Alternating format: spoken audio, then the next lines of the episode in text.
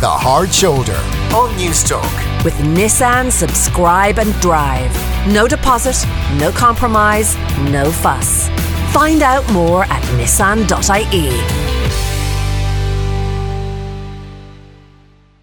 Now, as always, at this time on a Wednesday, John Fardy, the presenter of Screen Time, and Off the Ball, Sue Murphy, have joined me to look ahead to the best of the week in movie and television. You're both very welcome. Uh, folks, uh, before we get into the, the, the meat of all of this, let's talk about the BAFTA nominations, hot on the heels of the Oscars. Uh, Sue, who are the runners and writers? Yeah, I think there's going to be no surprises really. Like the Crown has just absolutely swept the board, and like deservedly so. I think a lot of the performances that were in that, the script writing, the overall program itself, it was just amazing TV. Um, thankfully, uh, Normal People has got nominated, and Paul Mescal and Daisy Edgar Jones have both been nominated in the, the lead actor and lead actress categories. Um, I Hate Susie was surprisingly in for a, a, good few of them now. I always find at the BAFTAs, it's just like, oh yeah, forget about all the, the other stuff. Let's just nominate the stuff that's really British. But um, I, I watched I Hate Susie and I after about four, I loved it for the first maybe two, three episodes. Thought it was really going somewhere, and then I was like, "What is going on?" It just went. It was like somebody had just taken drugs halfway through this the script mm. writing of it, and it went off in this direction.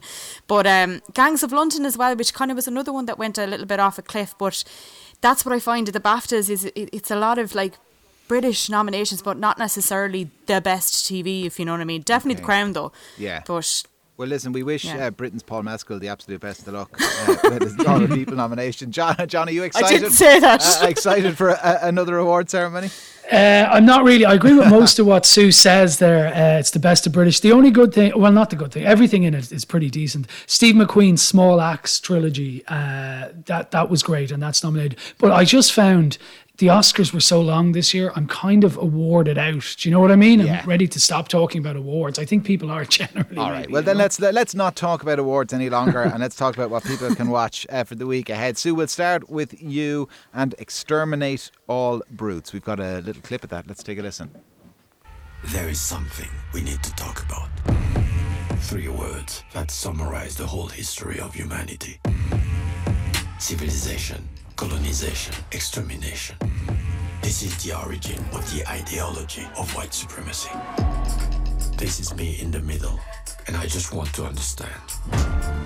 Why do I bring myself into this story? Because I am an immigrant from a shithole country. Neutrality is not an option. Wow. Okay, I saw an ad for this actually, so I'm kind of confused as to what what it is about from the ad.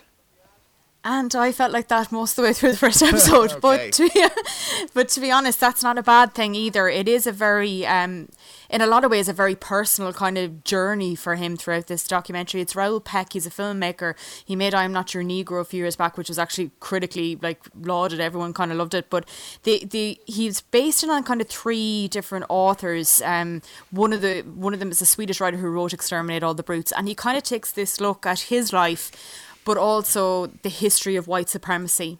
And honestly, I needed a break about 20. I, I, looked at it, it was 29 minutes into it, and I was like, just going to take a break for about two days from that and come back. it, it, was, it's very hard going. There is a lot of violence, there's a lot of imagery in this that's actually very difficult to watch.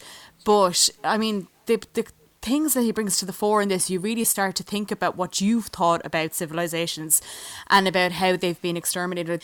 But it's it's absolutely fascinating. Like I was glued to for the entire episode. I think if you're anyway into history and and also a personal take on history, I think you'll really enjoy this. But I do have to like the end of the first episode is a lot of imagery of white supremacy or like invasion of different countries and it's very they're very, very difficult images to look at.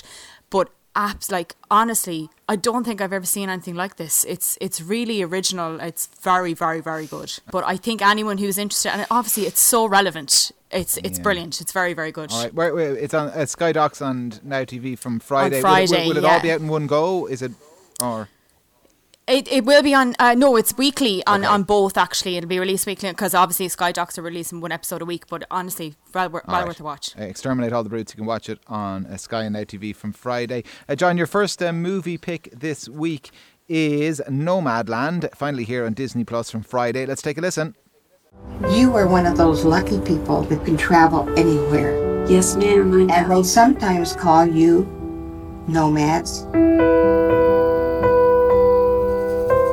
My mom said that you're homeless. Is that true? No, I'm not homeless. I'm just houseless. Not the same thing, right? No. All right, John, hot off the back of a successful night at the Oscars. Tell us about it.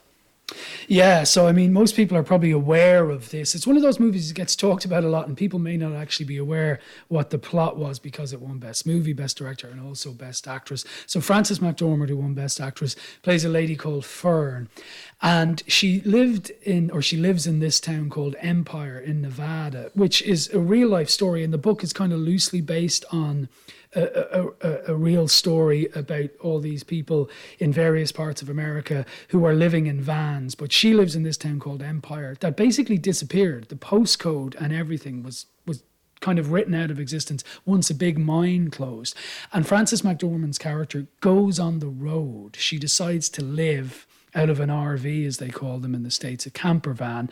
And she meets all these other people doing exactly the same thing. Uh, her husband also died, who worked in this town as well. That's one of the motivations to go on the road. And a lot of the people who play these nomads are real life nomads that the director decided to use. So there's a whole story of her going from different seasonal work, meeting with all these people, and the community that they form. Now, I think the reason why it's kind of so hyped and people are seemingly getting so much out of it is just she is powerful in it as this soul who you're not sure is lost or is actually inhabiting a new kind of American dream where she's answerable to no one. She goes around from trailer park to desert, work, looking for seasonal job, not being bowed down by the nine to five but she's also very sad. And the people that she meets along the way have this sense of freedom, but are also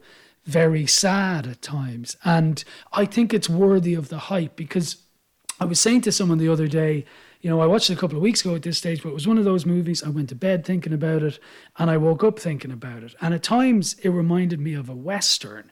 And in a weird kind of way, it is a modern Western. Like if you take Westerns as being this kind of, I don't know, story of you know, how America began. Well, this is kind of showing where parts of America are now in 2021 or whatever, in the early part of, of this century, you know. Mm. It's it's a powerful film and, and I think it's worthy of all the plaudits. It looks beautiful, it sounds beautiful, the music on it. And Frances McDormand, like she's just one of those people you never see the rivets. When she's acting, she's wholly in that role. Like you would never think this is the same woman who played in Fargo all those years ago. Like she's one of the greatest living actor actresses alive. So it was an utter thumbs yeah. up for me. I'm not sure is it really a western unless Clint Eastwood shoots someone. Sue, have you seen it? um, I have seen it. Um, I wasn't as big a fan as John, and I feel really bad because I feel like I'm personally hurting him by saying this. Wow. Not at all. I did just feel like it was kind of going nowhere. And I know that's a lot of the point of it, actually, to be honest, is that she really isn't. She's not going anywhere in her life and she's going through the same uh, cycle every year. But it just, it was hard. It was hard going. It uh, like I just I didn't feel like there was enough in it, but I thought she was brilliant. All right, would, okay. A side sideways thumb, would I say that, or is it is it is it pointing yeah, down? It's like no, no, I wouldn't say down. I just, I just can't get all the hype around it. I, okay. I think it's good. I watched it and I was like, it's good, but I was waiting for this. This was the big one that I thought was going to be brilliant, and I was just a little bit disappointed. Okay, so a sideways thumb with a slight tilt. That's how I'm going to uh, describe that. But a firm thumbs up uh, from John. Your next uh, TV pick, Sue, is Shadow and Bone. It is on Netflix. Tell me about it you know what? I really thought that I wasn't going to like this, and I hadn't actually picked it last week until I'd given it a proper watch. And I really enjoyed the first episode. Now, I, I don't know if there's a lot of people out there that are like me that are just dying for something that's in any way related to Game of Thrones or gives us something that's kind of like a fantasy. And this is very much like that. It's based in a group of books, and Shadow and Bone is like the this first series is based on the first book from that, and it relates to um, it, oh, sorry, revolves around Alina, who her main character is basically some. She's a cartographer. She has a bad history with her mother. She ends. They have to do this crossing in a boat of a very dangerous sea, and she unleashes this power, um, to make sure that everyone's safe. And be, I, I don't want to give too much away about mm. that scene because it's actually very good. But basically, she's she Moses, has this basically. secret power. She is. She's Moses, yes. Doesn't part the sea, but something along those lines. Um, but suddenly everyone is looking for her and they want her to be part of an army or they want her to use her powers, powers that she didn't even know that she has and that she's trying to control. It does, when even when I'm describing it there, it sounds so much like a fantasy thing, and it is. But the characters are actually very good, and it's not. It, you know the way when you're watching some of the CGI, it can look really, really bad. The world is brilliant that they've created. I think anyone who's into this kind of thing would really, really enjoy it. I was actually really taken aback. I was watching it in the background in the kitchen, and then I was like, no, I'm actually going to pause that and sit down and watch it because that's actually really good. So surprisingly good. There's eight episodes in the first season. I think it's been commissioned again for a second. All right. Okay. Shadow and Bone. It's on Netflix. Uh, John, uh, your next movie pick this week. It's a new Irish movie. Here, the young men. Yes, indeed, and a really good Irish movie. I'm delighted to say, and it seems like we haven't had an Irish movie in a while. That can often happen around Oscar time, I guess. This is based on a novel from a few years ago by Rob Doyle, and it's, I suppose, a, a, a you know traditional story of three young blokes and a girl who are getting ready for their summer before they become adults. They've just finished their leaving cert. It's taking place in Dublin in the noughties, which is an interesting time because it's kind of, we're still very much in the boom. It was before any of the business hit the fan. And it's uh, Dean Charles Chapman, Finn Cole, Anya Taylor Joy, who this was made two years ago, who went on to star in The Queen's Gambit. This was before that. And Ferdia P- Walsh Peelo, three friends one of whom is a very troubled character who wants to go away to America for the summer. And we learn more about that later on. So they're all poised to have this kind of summer of ex- excess and extreme, and they're going to drink a lot, take a lot of drugs. They're hoping they'll have lots of sex. They witness a tragedy right around the day school is out for the summer. And it causes this change of events where you think their lives are going to fall apart. It's very well acted. Finn Cole, who people know from Peaky Blinders, is spine tingling in it as kind of an unhinged friend to them all. Uh, it's very clever storytelling, really good script, really decent Irish movie, I have to say. All right. Okay. Sounds good. Which is available on video on demand platforms from this Friday. From this Friday, here are the young men Sue, Alan Partridge, he's also back on Friday. I just put it in as the last pick because I hadn't seen it, but then I was like, I could easily make this the main pick because it's just brilliant. I don't know if you saw the last series of it. Um, basically, he was included in the show as kind of like a stand-in co-host presenter, and now he's been promoted to being the main presenter at this time. Have you seen the trailer? The trailer is exceptional. It's so so good, and I think the standout thing from last uh, the last series was when he sang the IRA the IRA ballad on on BBC One, which I have no idea how he got away with.